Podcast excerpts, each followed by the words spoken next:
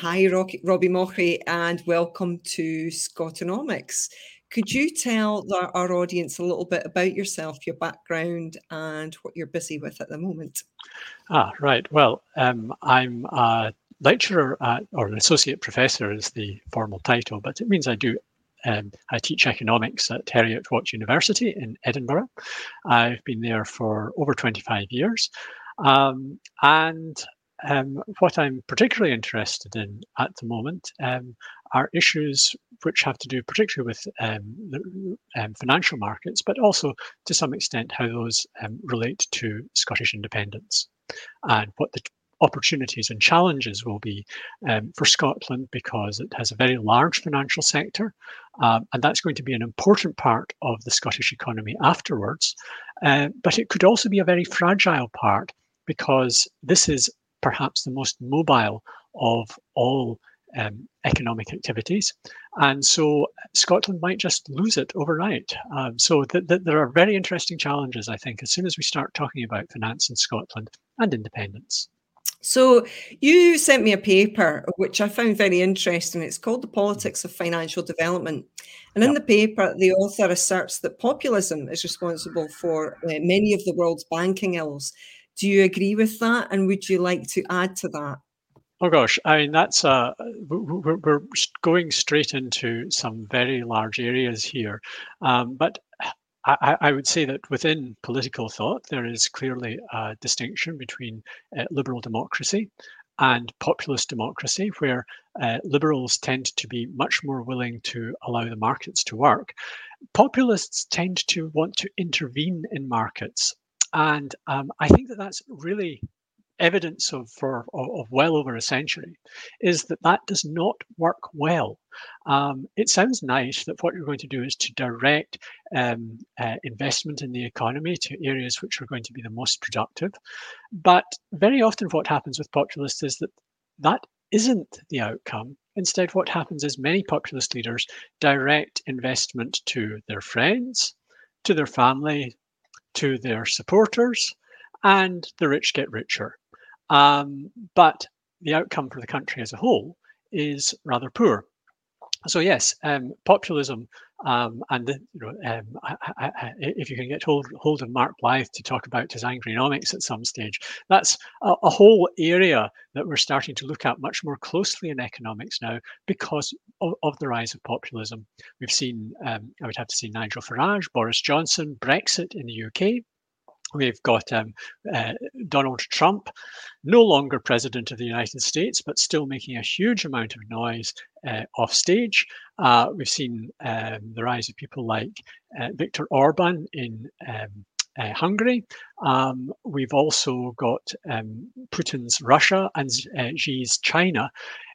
In all cases, what we're looking at are populist leaders who um, have been more or less efficient when they've been managing the economy, but typically less efficient uh, in managing the economy. And that's partly because they don't trust other people to make good decisions. Now, the author also drills down into specific policy decisions such as unit banking, deposit insurance and community reinvestment. This is really something in the U S. Could you mm-hmm. tell us a little bit more about those Um, types of policies? Yes, I, I mean, the, the, the unit banking one is very interesting in the United States because uh, what we have um, is a real concern that there will be um, too much power within financial institutions. And so preventing branch banking uh, stops banks becoming large. Um, it also means that banks are unstable. So in the United States, even still, we have over six thousand banks. Um, whereas in the U K, probably most people would be struggling to name more than, oh, I would have thought, if, if they could get to ten, they'd be doing well.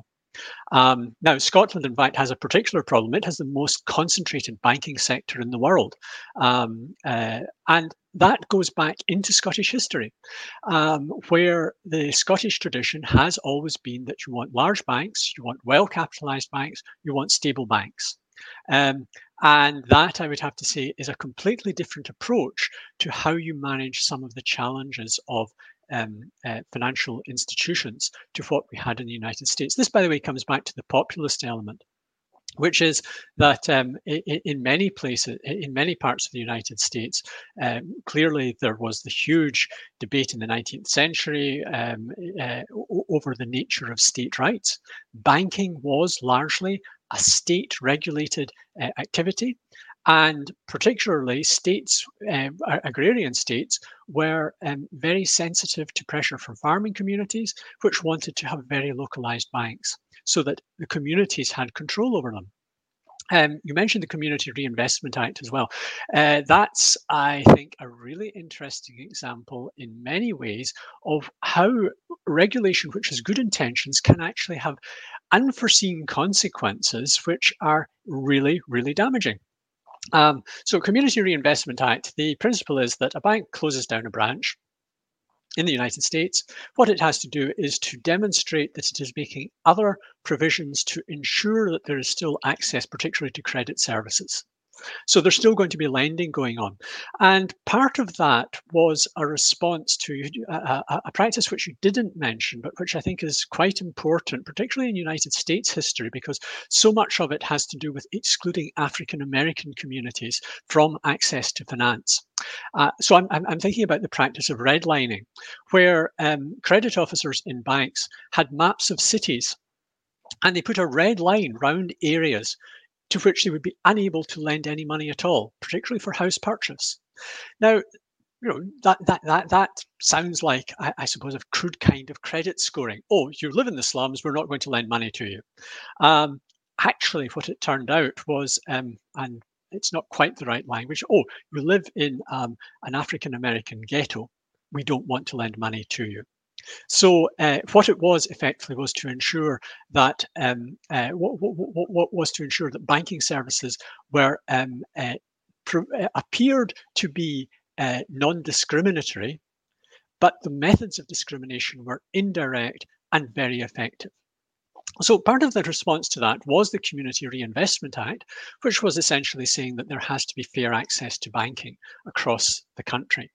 Now, when I say a, a, an interesting way in which that kind of regulation can lead to all sorts of problems, one of the best ways that banks discovered around um, in the late nineteen nineties to ensure that they could meet their um, uh, Community Reinvestment Act uh, requirements was to go down the route of subprime lending.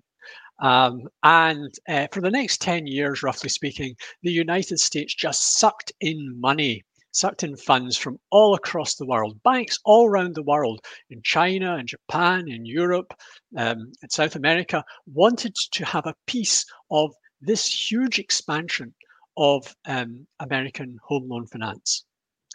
And it all went very well until round about two thousand five. How does it go well? Well, you know, it, it's very easy to lend into a bubble Um, where asset prices are increasing because people who are borrowing can sell their investments later and make a profit. Um, you know, th- this is this is a British problem as well. I'm sure that uh, many of you will re- that, that many of your listeners are going to be recognizing the fact that we've had this kind of issue in the United Kingdom as well, um, at least twice in my career. Um, so uh, it, it's something that happens quite frequently. Um, and what happened was the bubble burst. People at the at the end of the period, what was happening was that banks were lending one hundred twenty-five percent of the house asset value. You know, so they, they could say, oh yeah, look, we're making funds available to these areas which have been struggling um, for years. But the cost of it was that th- that they were doing no scrutiny of the quality of their lending.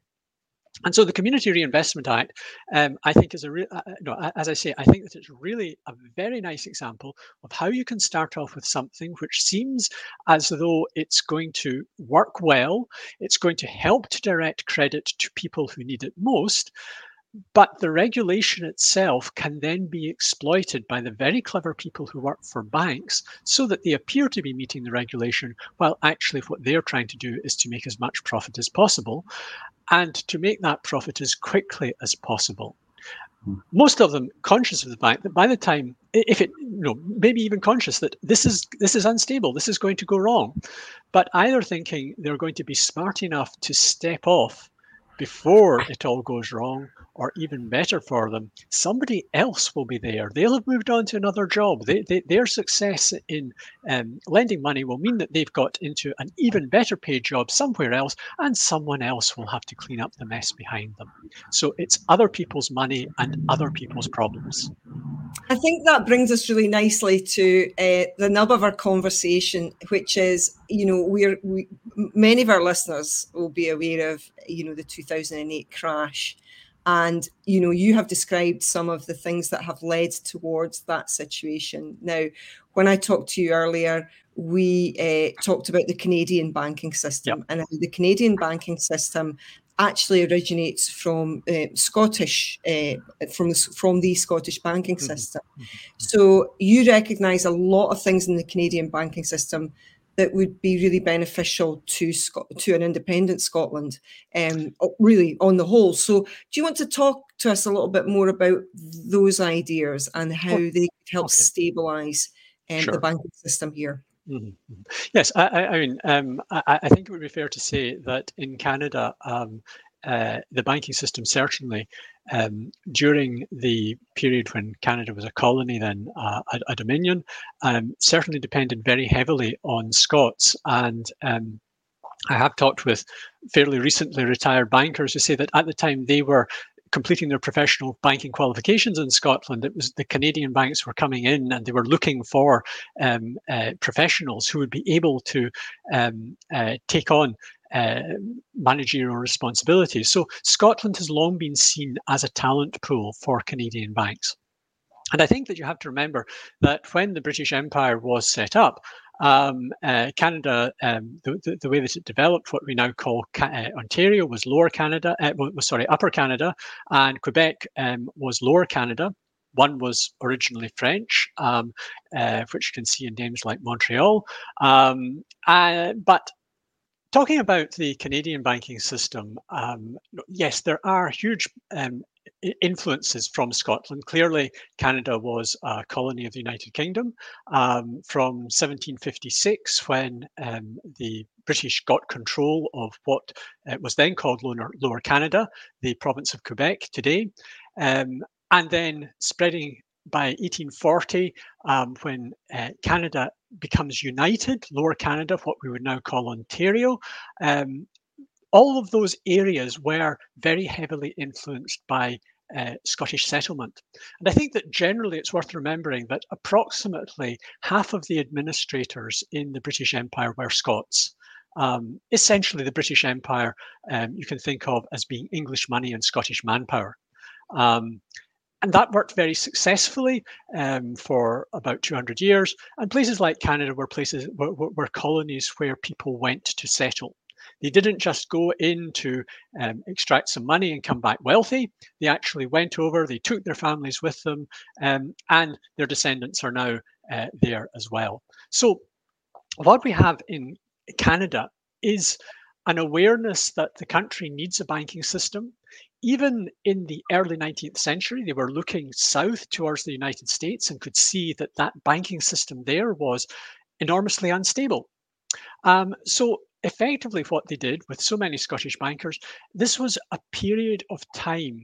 Um, in the uh, in the first half of the nineteenth century, uh, when the Bank of England did not really intervene in Scottish banking. And there are some rather, I would have to say, excitable economic historians who are looking for evidence of a system called free banking. Now, free banking is essentially where you don't have a central bank.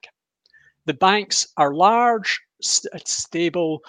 They regulate each other. If one of them looks like it's about to go out of business, the others decide whether to lend it the money it needs to keep on going, or whether just to say, well, actually, this the, the, the, there's nothing here. This is just a shell. Let's just shut it down. And so there are uh, what, what, what we have with um, uh, what, what, what we were supposed to have in, in Scotland at this time was this kind of free banking, where there were, approximately speaking, six large banks and some smaller uh, institutions. But the six large banks were large enough that collectively they were able to um, uh, provide a kind of monitoring of the whole system. They were, they, they, there was extensive branching. There was excess, um, um, uh, the, the Scottish banks were all well capitalised, um, and they had pretty tough lending standards. Um, uh, so the Scottish banks were seen as being large, stable, and well run. And effectively, the Canadians who were getting engaged in banking, many of them, as I say, Scots immigrants, looked at what happened in Scotland, looked, what the, looked at the much less stable system in England, where they had small banking partnerships, looked at the um, tiny community banks in the United States, and said, uh, and, uh, and decided that what they wanted was something which looked essentially like the Scottish system. So there were national banks um, uh, set up. Um, uh, They, they again were extremely well capitalized, but I think that the Canadians developed the Scottish system to some extent fairly quickly, because one of the things which they were very clear about was that there needed to be some degree of community control over um, uh, uh, over banking. And um, I, I think it's also quite interesting. I mean, I've talked about access to finance for rural areas in the United States just a little bit.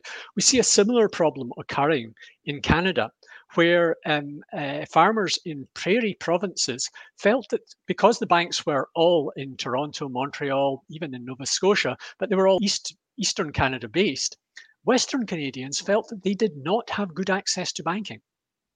And so one of the first things which happened in uh, nineteen thirty-one, when Canada became a dominion, when the um, w- w- effectively when it got pseudo-independence, I'll call it, um, the United Kingdom stopped trying to um, have any say in its legislation whatsoever.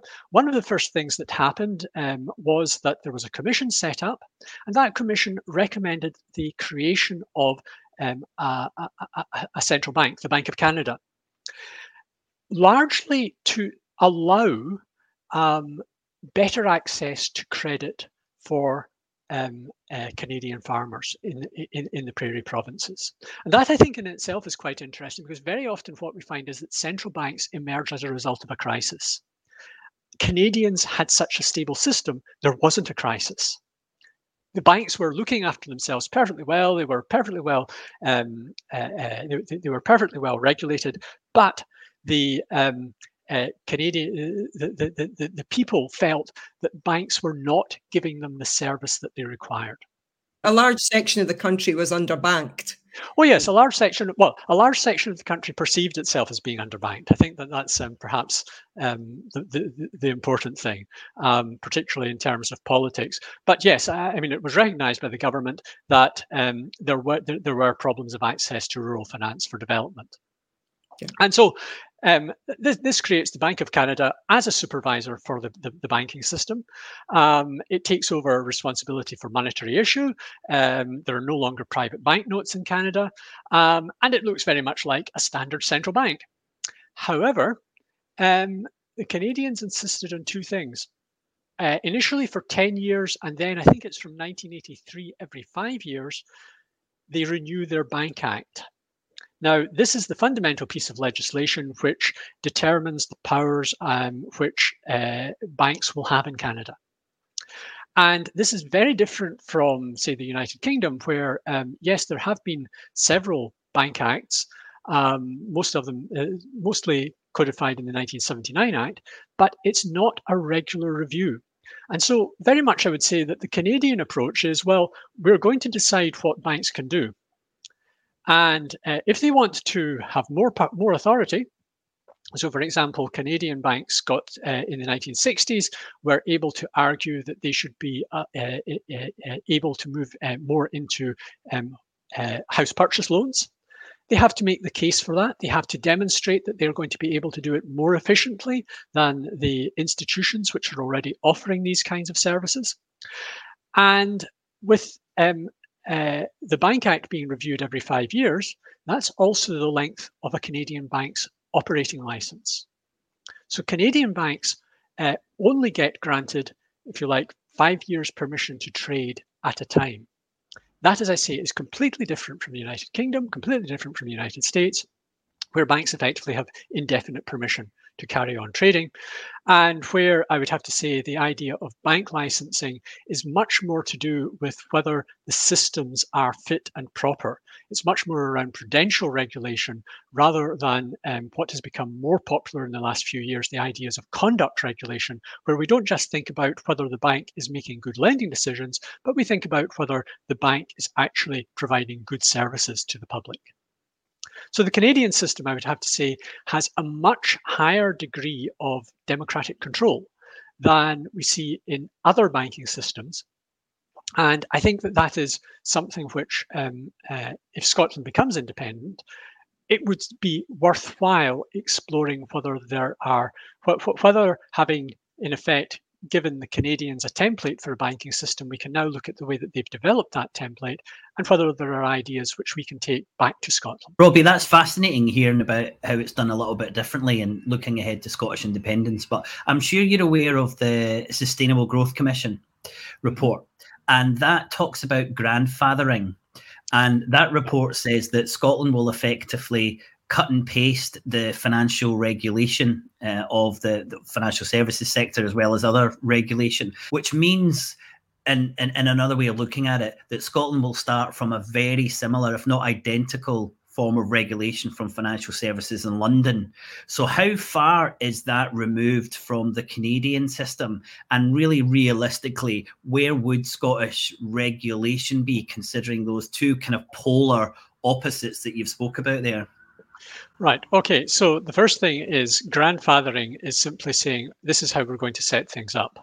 If you're able to do it um, uh, at the moment in the United Kingdom, you can do it on the day after independence in Scotland.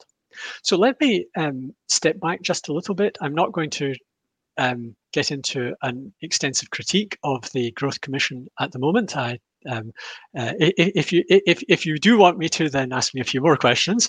Um, but what I'd have to say is that um, a huge challenge for Scotland after independence, I think, is going to be keeping its financial services sector more or less intact. And we can divide that financial services sector in two, roughly speaking.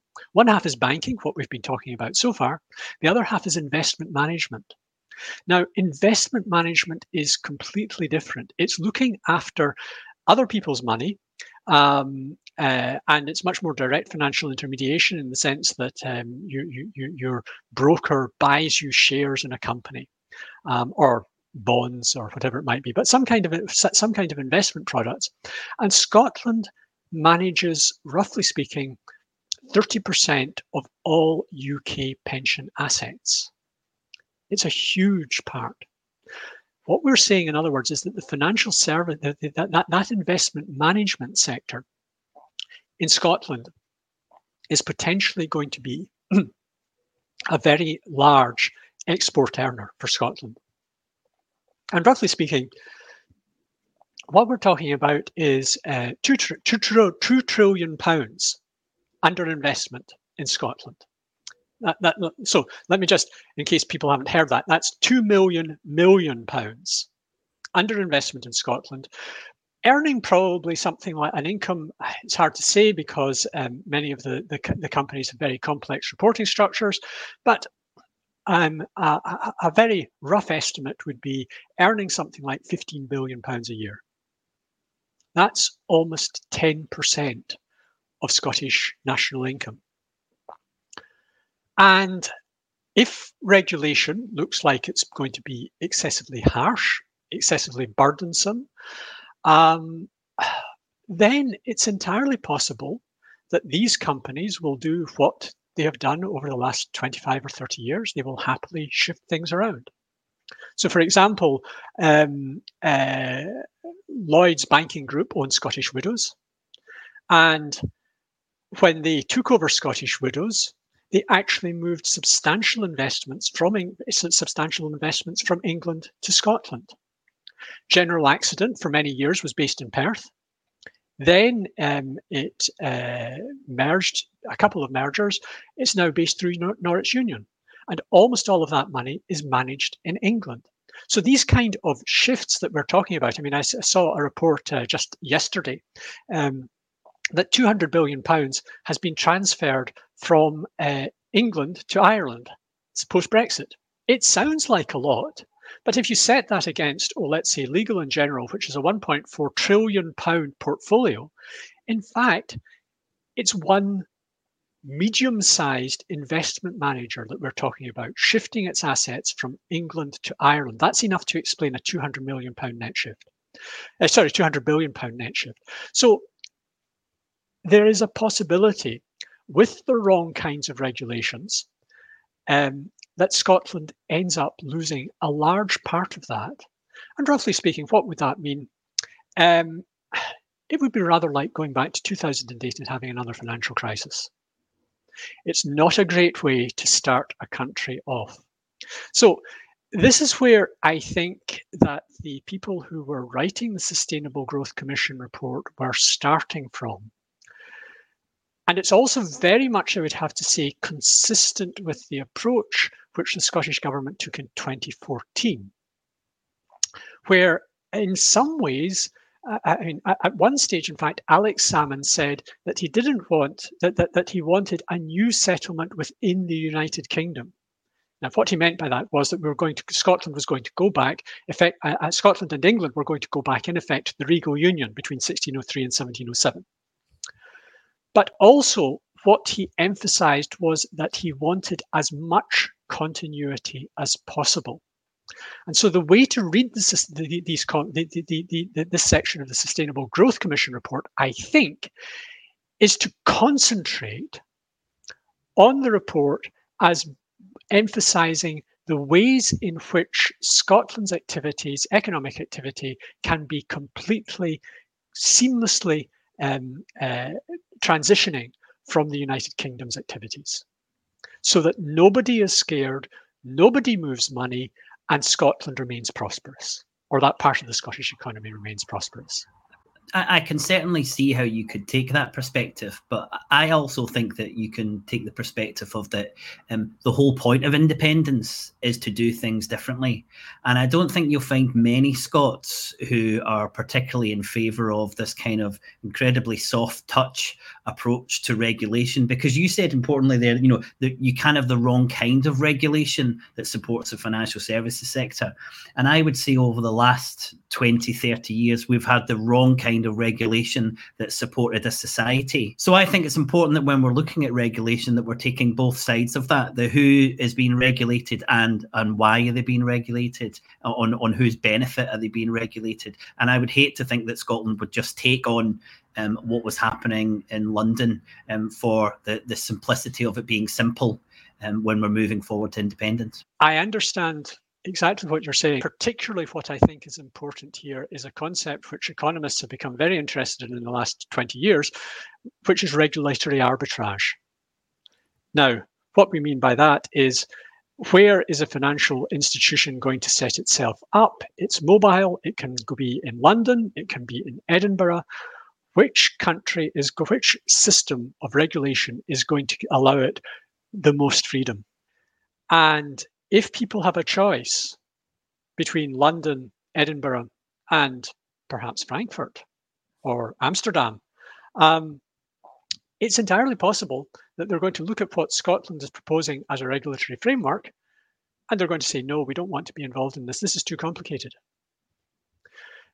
That runs counter, of course, to, and, and let me just, I, I don't think I've quite emphasized it enough in talking about banking. Canada didn't have a crisis. Australia didn't have a crisis. Um, why not?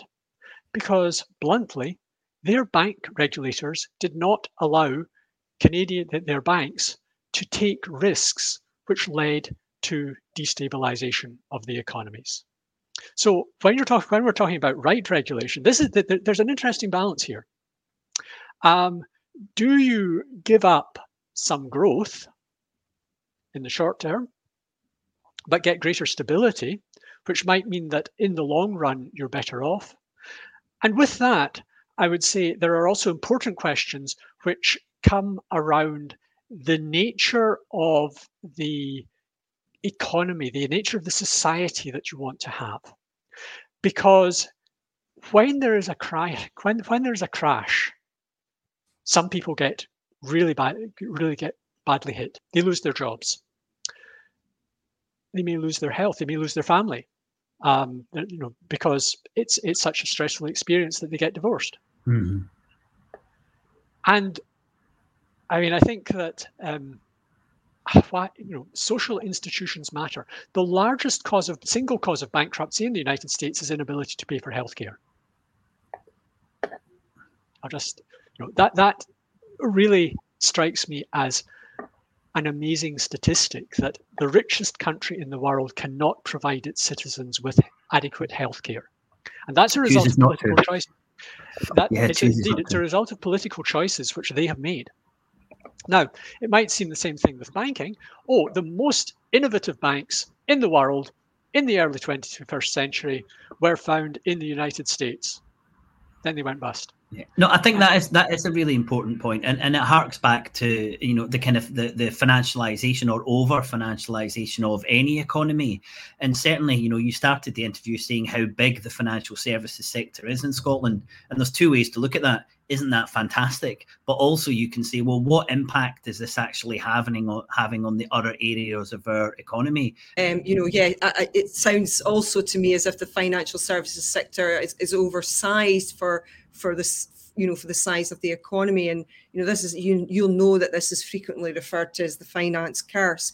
And you know, we talked about this, uh, you and I actually, about how. Um, you have PhDs ending up in the financial services and actually um, making things far too complex, uh, which is part of the reason that we ended up with the problem in two thousand eight. And yeah, I had a, a, an acquaintance who was studying uh, for a PhD in brain science, and they they ended up leaving that PhD um, to go into not financial services per se, but some other area of the economy, because that wasn't paying as well. So, you know, when you lose, we have a brain drain towards the financial services sector that shouldn't be going there. It should be going elsewhere. That's a problem for a country. Um, and it's, uh, you know, uh, for a country that's a currency issuer, the dynamics are completely different. You're not scrabbling around looking for currency because you're the currency creator. What you're looking for are the best solutions to make your country function, so that you've got people like you talk about with the U S A just don't seem to understand how important it is to have uh, a population which is Uh, healthy, and alive, healthy, educated. Coming back to the finance curse, yes, this is an issue. Um, there's been some really interesting research done in the last ten years, which suggests that countries which have financial sectors growing increasingly rapidly um, actually experience lower growth. And I was just looking at some data this morning and thinking about the fact that for the whole of my lifetime, Um, in fact, slightly more than that, because I'm going back to Harold Wilson and the uh, white, you know, the, the white heat of the of the technological revolution. This was to improve British productivity, and there has been a concern um, within politics that Britain has been insufficiently productive for um, over the whole of that period. Now, the solution to that, in some ways, was, or Missus Thatcher's solution to that in the nineteen eighties. was to let was to free markets, and particularly to allow excuse me to allow finance to flow where it would make most profits. Now that um, in many ways seems absolutely sensible, but as I say, you end up with this trade-off sometimes to, to some extent between growth and stability. So Missus Thatcher's government did not actually was not particularly successful in increasing the growth rate of the U K economy over the whole of its period. Um, in fact, uh, it may seem slightly odd, but uh, if you, if you, if you look at the period between John Major's election in nineteen ninety-two and Britain going to war in the Gulf in two thousand three, that was the one period in which U K growth matched, in the one period since the Second World War in which U K growth matched European growth. And Britain was actually starting to um, uh, reach levels of income per head, which Europeans considered normal. What did we do? We trusted our bankers. And our bankers kept on saying, we can do more. I mean, it's a really, no, grow, grow, if I can put it this way, um, a bust hits some people really very hard, very quickly. A boom affects everyone, and it takes a long time to go from just being a period of solid growth to being unsustainable growth. And particularly what happened uh, in the period around two thousand three, if you go back and look at what was um, being discussed about finance, it wasn't, oh, we need more financial regulation. It was, we need less financial regulation. Gordon Brown, who probably did more to deregulate the U K financial economy than everyone else, um, and who even in two thousand seven, two thousand eight, both Gordon Brown and Alex Salmond were asking Royal Bank of Scotland what they could do to help it. Taking it into national ownership would probably have been a good idea at that point. Mm. Stopping it from buying A B N Amro would have been an excellent idea. Yeah. But instead, this was a national champion, and we had to ma- we, we had to back it. Even though financial journalists like Ian Fraser were bur- burrowing into the financial data and saying, this company is nearly bust. We didn't want to hear the message. Now, the message is extremely seductive to politicians. Um, effectively, what the bank said to the politicians was, we can increase the average rate of growth in the U K by half a percent per year. That doesn't sound very much. It sounds pretty boring and technical. It means people can replace their cars more often. They can buy bigger cars. They can move to a slightly larger house. They can take longer, more expensive holidays. Um, their children can go to private school. Whatever it may be, people are able to realize their dreams slightly more quickly. Um, and I think that it is an important thing for parents. They want their children to be better off than they ever were. And so that long fifteen-year cycle, or that long fifteen-year climb to the cri- to, to the financial crisis, we were being assured all the way through it that banks had worked out what had gone wrong in the past, and it was going to be this time, it was going to be different. Um, which, by the way, is the title of a really interesting book on financial crises. Um, this time it's different, eight hundred years of financial crisis. Does that not show us that, again, to come back to regulation, that that, that that leading to this kind of soft touch regulation and believing that financial services was the answer to all of our problems is, in the short term, how we've ended up with more with more medium and long term problems, and and I'd all, I'd like to kind of highlight the role of the financial services sector in um, the renter economy. And you mentioned productivity there, and one of the reasons that the U K's productivity is so low is that there's so much money that goes into mortgages and houses and land. And in a lot of other countries, the percentage of uh, available money that goes into other things like, I don't know, say innovation and yeah. yeah, research and development, creating new things is much higher than it is in the U K. So again, it looks like an independent Scotland would be saying, that's all great. We're happy to start from that position. And the final point I wanted to make, because it's fascinating hearing about Canada, is that what, what we're kind of saying through the Sustainable Growth Commission, which is still the only kind of live bit of future planning for a Scottish uh, independent economy, is to say, we're not going to copy our soul, which is in the Canada banking. This is how we used to bank. If we were left alone, this is how we would probably bank. We're not going to copy that. We're going to copy this kind of Anglo-Saxon approach to finance because we've been involved in this this, this um, union for a few hundred years. And it just seems, if we take a step back, the type of banking that we should have is much more the Canada model than it is what we've got in London. And that's where I've arrived at that fascinating journey that you've you've given us. Does that seem like a fair summary of where we would end up? Okay, let me try and think into how I would be having this argument um, with people who aren't perhaps your natural listeners. With people who, oh, have offices in the West End of in, in the U Town and the West End of Edinburgh, um, and who are what, what was Peter Mandelson's phrase about being entirely, you know, uh, in, entirely relaxed with some people being filthy rich. Mm-hmm. Well, if I was talking to maybe not the filthy rich of Edinburgh, because I'm sure they're far too um, uh, well brought up to do anything that's filthy, um, but the unco good. if I was having this conversation with them, one of the things that I would be pointing out is, look, almost all of your investments are intended to be long-term. You're funding pensions. And if you look at the way in which banking developed in the early years of this uh, century, one of the weirdest things was Northern Rock's finance director lived in Geneva and flew in once a week. Nice gig if you can get it, I think. Lovely. I, I, I mean, if you gave me the choice of living in Geneva or Newcastle, I think Geneva would probably be my choice.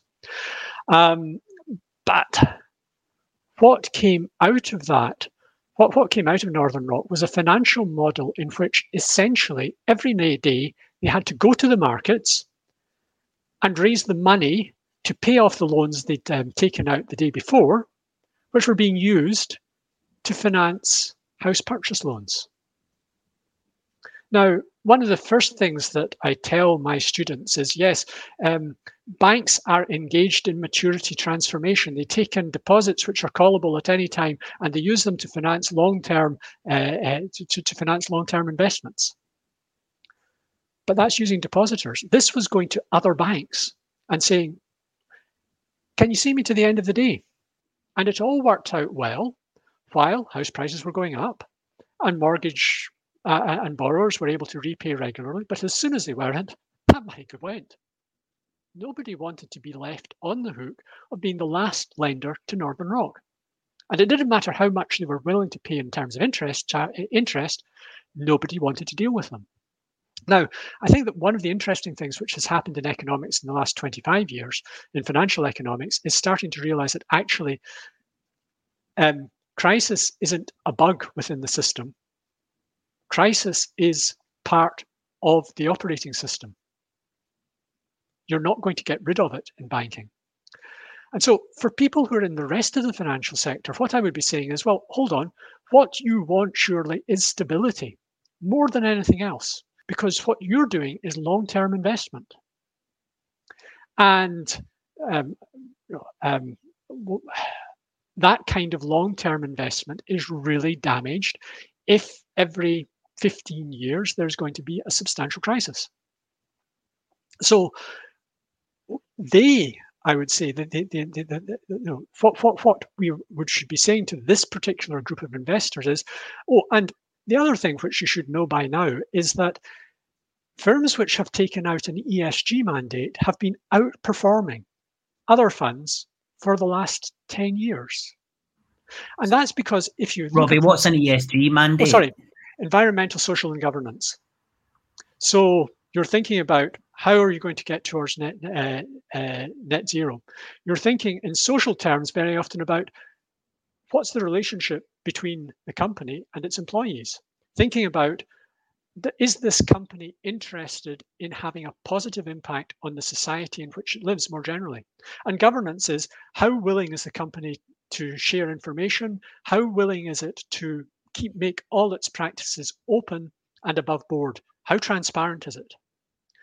Those companies tend to do well in the long run. No surprise there. They've got good practices. Um, And particularly for, you know, so essentially what I'm saying, what I would be saying to these people is, we do want to have a strong Scottish financial services sector, but we want that Scottish financial services sector to be thinking about long-term returns, not about short-term returns. We don't want you to be worried about regulation getting in the way of what you want to do tomorrow. We want to think about regulation shaping what you're going to do in the next ten years, the next twenty-five years. And that, yeah. I think, starts to give a different offer to these people. Mm. Yeah, I mean, fundamentally, what you don't want in your country operating your in your country are a bunch of co- cowboys who are unregulated. And in the case of Northern Rock's boss, they don't even live in the country.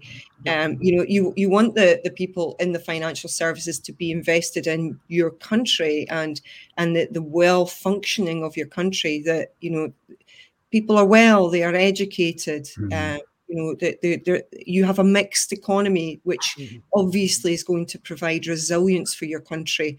Um, you know, and and but these these are also responsibilities of the politicians as well.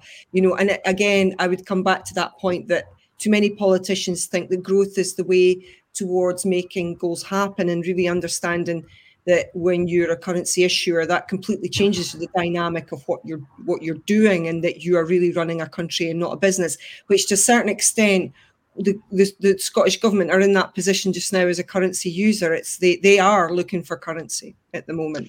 Yeah, I, I mean, I, I don't think that it's so much to do with being a currency issuer or a currency user, um, so much as having to work out how to fund spending. The Scottish government just doesn't have to, really doesn't have to worry about that at the moment. Um, and that is a large part of the normal business of what government is in most countries. Um, and so I mean, my, my feeling about this would be that, again, government wants to have a stable economy. Um, but really, when you think about what government is about, it's not about running a business. It's about solving problems. And indeed, if you talk to most people, if you talk to someone like, oh, I don't know, Steve Jobs or Bill Gates, and ask them, well, what, what really motivated you? I'm sure money was important in, to them. But if you look at the way that Bill Gates has walked away from running Microsoft, Um, and with his wife running a huge philanthropic foundation, um, a bit like Warren Buffett, he ha- seems to have the view that it's not important that he dies particularly rich. He can give away most of the money he's made, and okay, he can give away most of the money he's made and be richer than the three of us put together easily. Um, but what's important about that is that he enjoys solving problems. And what we need are people who are good problem solvers. Now, one of the things, I mean, you've talked, Karen, about Karen, about this to some extent, um, but it's more than just, oh, I'm doing a PhD in brain science and now I'm going off to um, uh, write really hard code um, uh, for a financial in, for, for, for a financial investment company. Or, you know, because because of the statistics which I've done learning quantum mechanics, I can become a I, I can become um, a, a quant in a finance house. That's not the issue so much as the fact that systematically the best paid opportunities, the most exciting problem-solving opportunities have seemed to be in finance.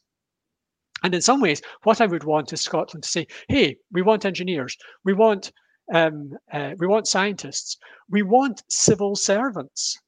We want people to, we, we want all sorts of occupations to be exciting to young people to go into, so that, as you said, we'd have not, not a balanced economy, so that we have a balanced society. The economy can look after itself. This, this is about society. This is about people.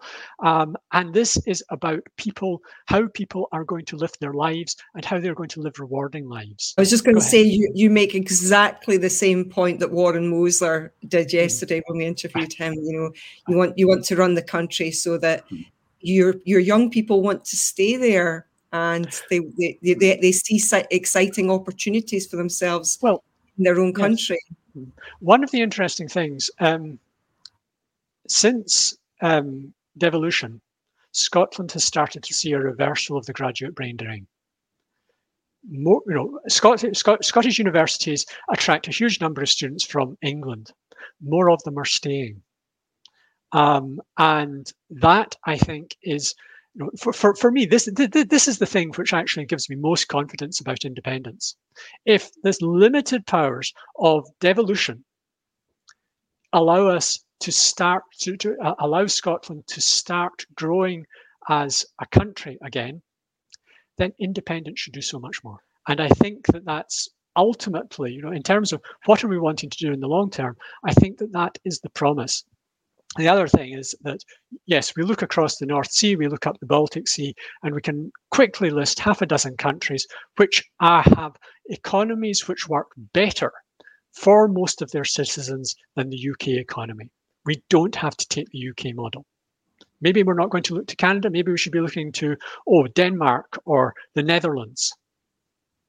There are other places, there are other fairly small countries that we can think about which have um, uh, similar cultures, but quite different outcomes. I agree. And, th- and that's what we're trying to do with Scotonomics is to is to open, h- help people open their, their minds and, and have a broader scope of what's going on, because yep. we do too often look to the south when we should be looking uh, looking much wider. If we're talking about the financial services sector in Scotland, I think it's very important to remember that there are two parts to it.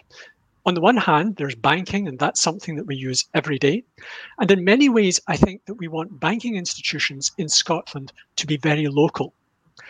In the period running up to two thousand eight, banks in Scotland decided that they were going to become global. At one stage, by some measures, Royal Bank of Scotland was the largest bank in the world.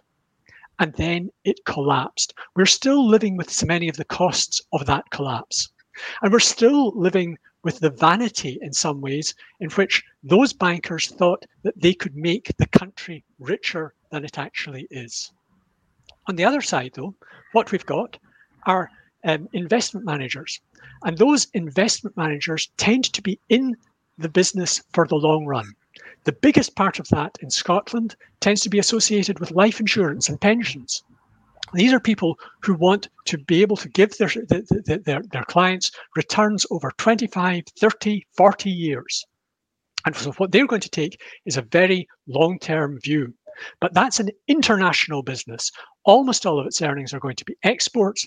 And so we've got to make sure that if Scotland has a strong financial services sector, that we meet the, that, that we have a good banking sector focused on the Scottish economy and an investment management sector which can look across the globe to find the best possible investments. That's what's, what finance is going to be about in an independent Scotland. And when you look at Scotland as an independent nation, can you see those two separate areas of the finance industry doing well? Uh, oh, yes, yes, absolutely. Um, it'll be a much smaller banking sector than we had than, than we had it, uh, particularly in the, uh, the years up to two thousand. I mean, I would imagine that, for example, Royal Bank of Scotland won't want to have its Gogarburn, Gogarburn site. Um, uh, Andy Anderson has suggested it would be an excellent place for the Reserve Bank of Scotland to take over. Um, it's got uh, a capacity for about three thousand staff, I believe, which is more or less what you'd want the, the Reserve Bank to have. But it would no longer be the global headquarters of NatWest Group. That would go to London. And Royal Bank of Scotland would be a fairly small Scottish bank, um, perhaps with assets, which no doubt sound huge, of about um, uh, one hundred billion pounds. Well, that is going to give it an income of about a billion pounds a year, which, um, uh, or, or yes, net income of about a billion pounds a year, which is, by banking standards nowadays, very small. Um, and even that, if we're actually being really tough about it, we might say, well, that's too big for Scotland. We need to split it up. Go, go back to Royal Bank and National Commercial Bank. Um, so, so potentially a, a, it's quite a different um, financial services sector, but still one that's focused towards the Scottish economy and, and, and yes. doing its job to yes. support um, Scottish I mean, people and sure. Scottish businesses. And one thing that I would certainly say is that you would want more public um, backing of many investments, I would say. So one of the things that we'd be looking for, not so much the not not so much the financial services sector itself, but the finance sector in Scotland, I think that we would be saying, well, actually what we're looking for are long-term investments. And those long-term investments are for the benefit of society, so that government has, in some ways, um, uh, you know, g- g- government is going to be providing quite a, a, um, a qu- quite a large part of the backing for them. And what that means, of course, is that government, and, and this to some extent comes back to bondholders, um, government and society should be making sure that it is getting, that they that they are getting the returns from those activities, not just private investors. It's so interesting. Thank you so much for giving us your time. It's been no problem at all. Interview. Thanks, Robbie. Bye now. Thank Thanks you. again. Bye. Bye. Bye. Bye.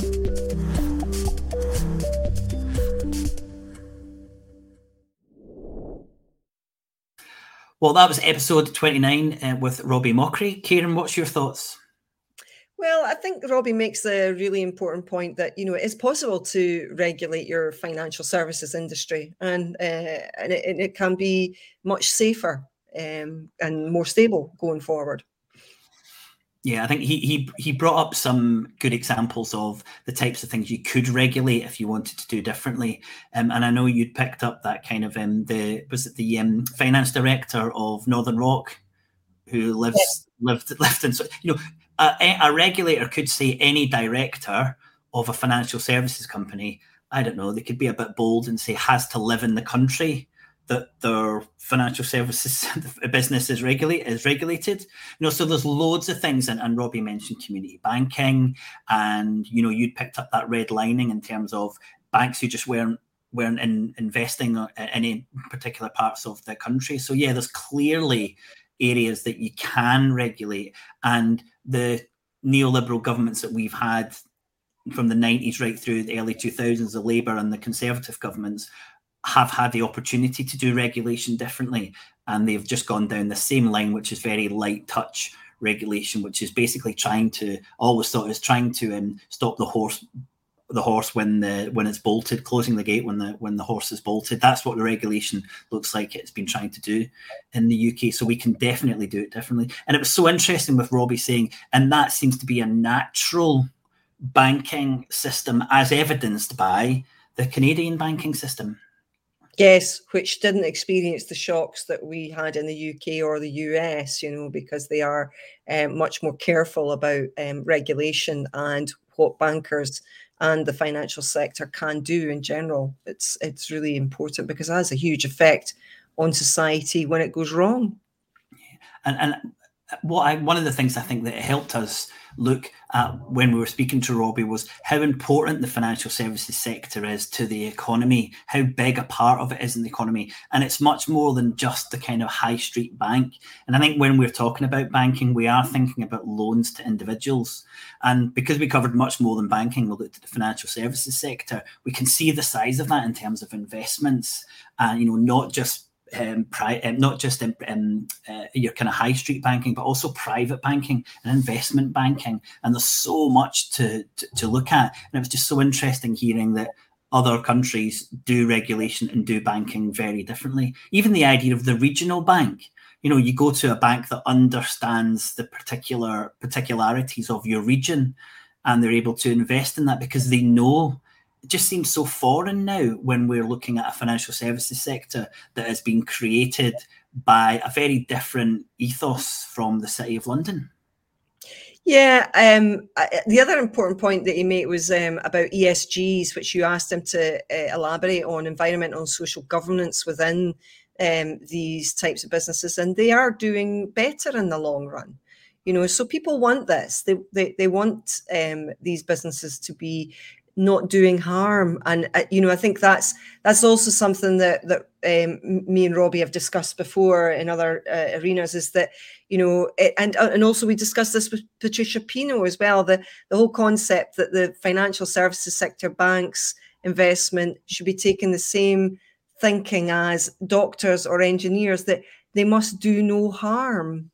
Yeah, no, that is a really good point. And and when we're looking, I mean, I worked in the financial services sector for four or five years, and I organised conferences on things like the Capital Adequacy Directive and credit derivatives and operational risk. It's an area I know really well. And when I was in those uh, businesses, financial services, the financial service organisation itself wanted more regulation because it hated having to l- live in this incredibly risky environment. The shareholders, they were maybe thought a little bit differently. Those who were getting the bonuses thought very differently. But the businesses in themselves, businesses don't like risk. And financial services sector, the way it's structured in the United Kingdom, is incredibly risky because they're, they're allowed to lend out so much money, have such low liquidity. They're allowed to lend out so much money, uh, money on, on, you know, any kind of product that they want. This is really risky. So this idea that having tighter regulation is bad for the financial services sector, which Robbie, um, which Robbie kind of highlighted, I, I would disagree with. And I think that the right regulation, it's about striking the right balance, but the right regulation keeps financial services sector happy, but also makes sure that all the kind of nefarious elements that come along with lending money are, are removed. And I do think that banks should have a very different ethos. I don't think there's anything wrong with going to a bank and them saying, we'll give you money, and but only if you make sure that um, over five years the business is um, zero carbon emitting. I don't see what's wrong with, with banks saying, it's not just about us getting our three or five percent back, but you've got to do good in the community. You know, you've got to employ more women than men in the, the business that we're going to lend to. And there's just none of that. But there is in other types of banks across the world. And that's where I think Robbie helped us highlight that we can do banking better and differently. Yeah, yeah, absolutely. I mean, it does seem to me since, um, you know, I, I first started working um, in the early nineteen eighties that, you know, the, the role of banks has changed so much. And we know this, um, that, you know, they, they, they would they would advise people about their business, and they, they just don't seem to have the capacity to do that anymore. It's just mostly about giving out mortgages. Um, and a lot of the time, even the people in the banks aren't, aren't even doing that advisory work. That's separate people that are doing that. So, you know, it, it, it seems to me that the banks have lost their way in a lot of ways. Yeah, yeah, I, I, I would agree with that. I don't think they are doing what um, certainly was hoped when the banking industry was set up in Scotland in the seventeenth and eighteenth century. And then when that went across to, to, to Canada, I think banks were seen part of the community.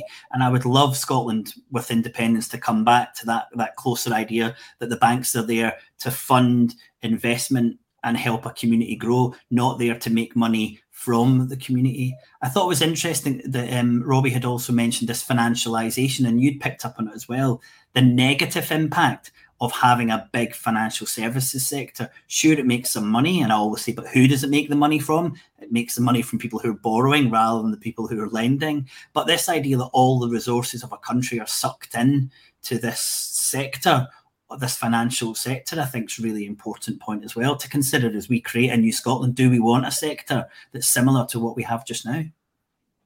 Yeah, well, I mean, just from a purely logical point of view, I mean, any country would not want to be too beholden to any one form of business within, because obviously that that is not resilient, and you, you want to be resilient as a country.